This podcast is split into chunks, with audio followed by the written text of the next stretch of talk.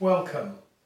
Today is Wednesday, the 6th of January, the Feast of the Epiphany, when we remember that wise men from the East came to worship the infant Jesus and present him with gifts of gold, frankincense, and myrrh.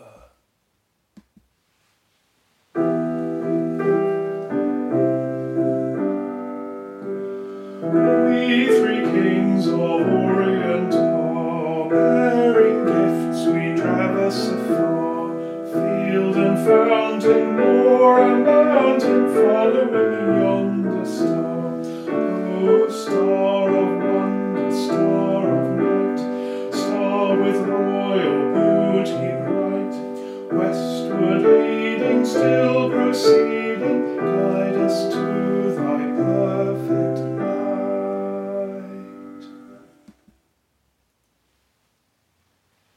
A poem for the feast of the Epiphany. The Journey of the Magi by T.S. Eliot. The cold coming we had of it, just the worst time of the year for a journey, and such a long journey. The ways deep and the weather sharp, the very dead of winter. And the camels galled, sore footed, refractory, lying down in the melting snow. There were times we regretted the summer palaces on slopes, the terraces, and the silken girls bringing sherbet. Then the camel men cursing and grumbling and running away and wanting their liquor and women, and the night fires going out, and the lack of shelters, and the cities hostile, and the towns unfriendly, and the villagers dirty and charging high prices. A hard time we had of it. At the end, we preferred to travel all night, sleeping in snatches, with the voices singing in our ears saying that this was all folly. Then at dawn, we came down to a temperate valley, wet, below the snow line, smelling of vegetation, with a running stream and a water mill beating the darkness, and three trees on the low sky, and an old white horse galloped away in the meadow.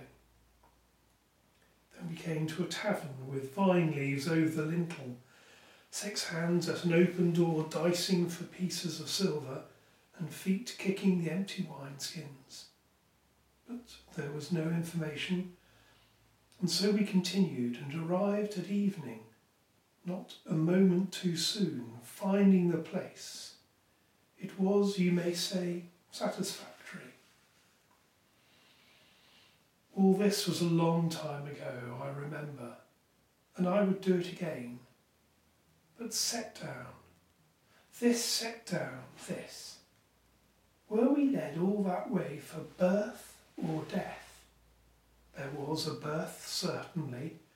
We had evidence and no doubt. I'd seen birth and death, but had thought they were different. This birth was hard and bitter agony for us, like death, our death. We return to our places, these kingdoms, but no longer at ease here in the old dispensation, with an alien people clutching their gods. I should be glad of another death.